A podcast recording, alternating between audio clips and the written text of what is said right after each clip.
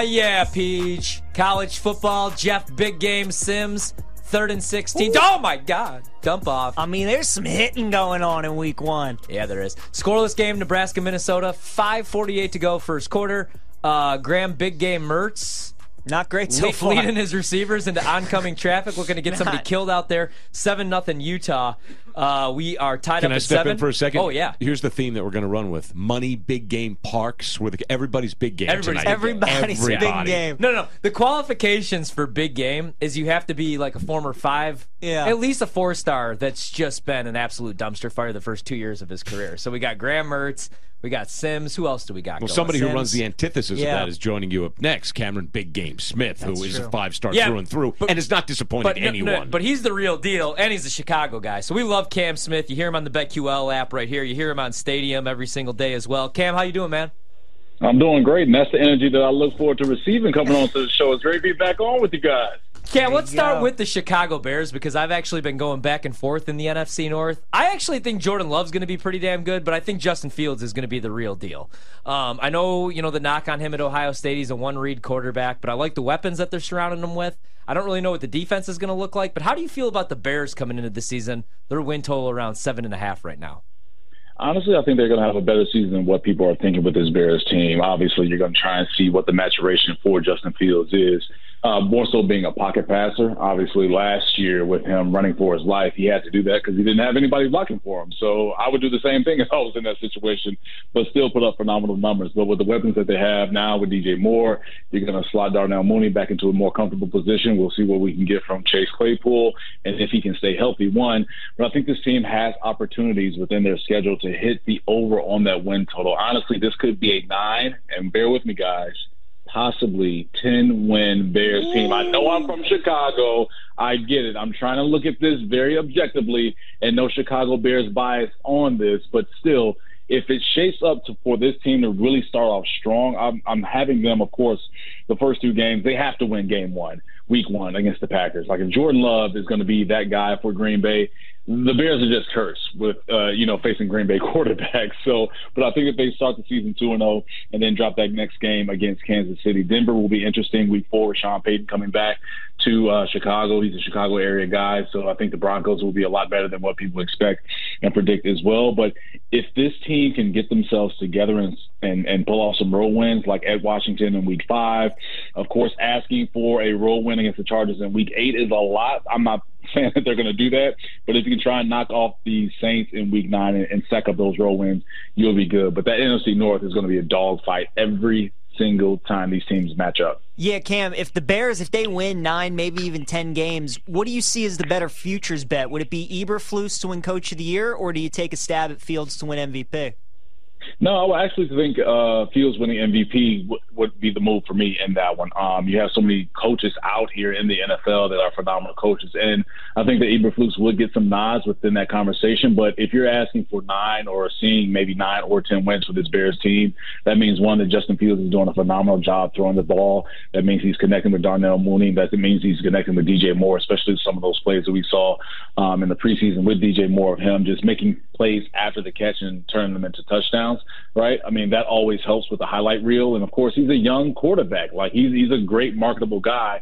And so we're going to have him doing what he should do in the passing game, but then also using his feet because we're not going to say he's going to be predominantly a pocket passer. If he is, then the Bears are not using him right in that offensive system. But if he's having the passing touchdowns, if he's having the rush yards along with some rushing touchdowns, along with some of the primetime games where this team can really show what they can do, and as I mentioned, try and pull off some upsets here and there, then yeah, he'll definitely be in the running for MVP. So I will put more money and really all of my money on Fields being in the MVP conversation if this Bears can definitely get 10 wins. Yeah, I agree, man. Moving over to the AFC, I think we're all fascinated with the AFC North because you can make the case for all four teams to win 10 games or maybe be a Super Bowl contender.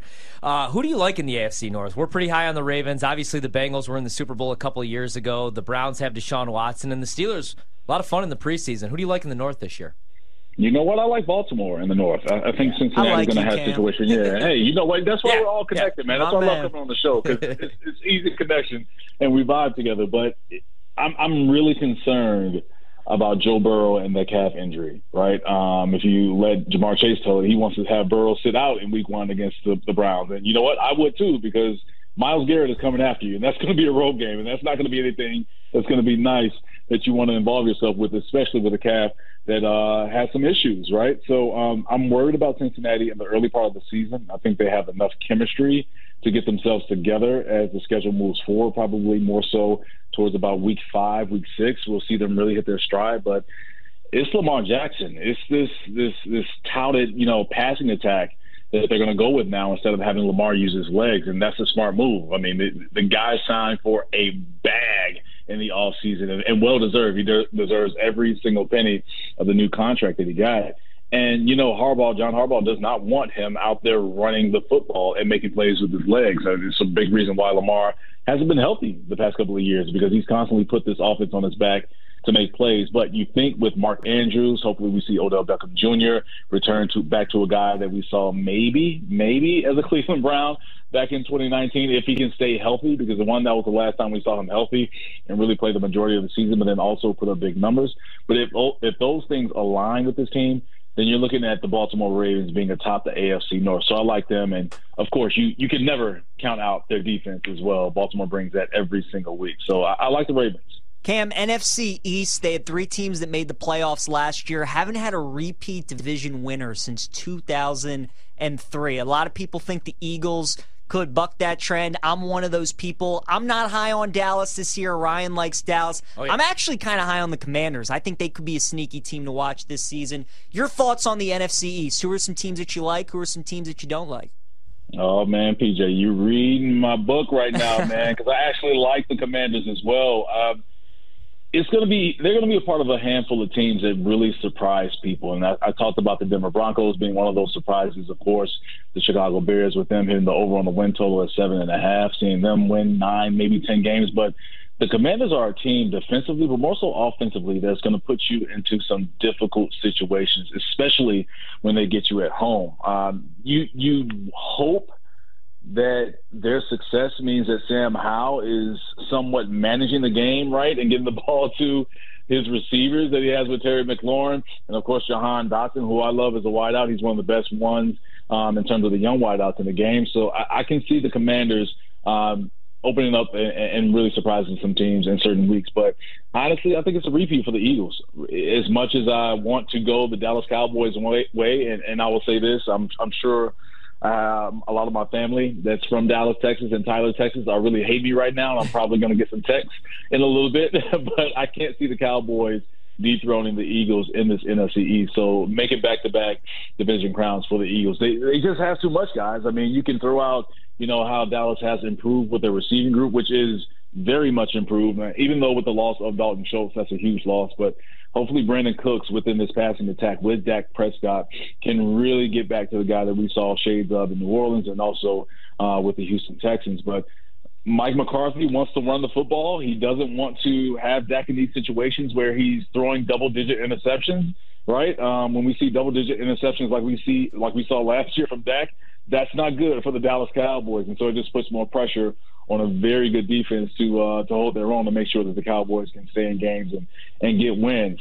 That's asking a lot for them when they match up against the Philadelphia Eagles. And just the Eagles have too much on both sides of the football. I know Miles Sanders was a big loss to their run game, but when you got Jalen Hurts, you know, it, it, it, you can do anything you want with that guy. It feels like he's a creative player that's like at a 99. He's unbelievable with what he can do. So um, it, it is – a division that will be the Philadelphia Eagles. I, am really not expecting much from the New York Giants, especially with a team that, when you look at it, Darren Waller is your wide receiver one, and he's a tight end. So when you're coming into a season like that, with pressure on Daniel Jones and Saquon Barkley, you know, you don't know where his head is. Of course, he's going to go out and compete, but he's looking to the future. Um, so I'm not sure on what the Giants are going to bring within this division, but the Commanders will be tough, um, especially when they get into division play against these other teams. But the East is going to be Philly again. Cam, it's funny when we talk about the NFC West, there's really two teams that anybody makes the case for. It's either San Francisco, can Brock Purdy get it done again, or it's the Seattle Seahawks, can Geno do it again? And I like Geno. I like Seattle, but I don't know, man. San Francisco on the defensive side of the ball, especially if Nick Bosa shows up week one, he's the best pass rusher. Who do you like, or do you maybe have a surprise team with the Rams and the Cardinals in the West?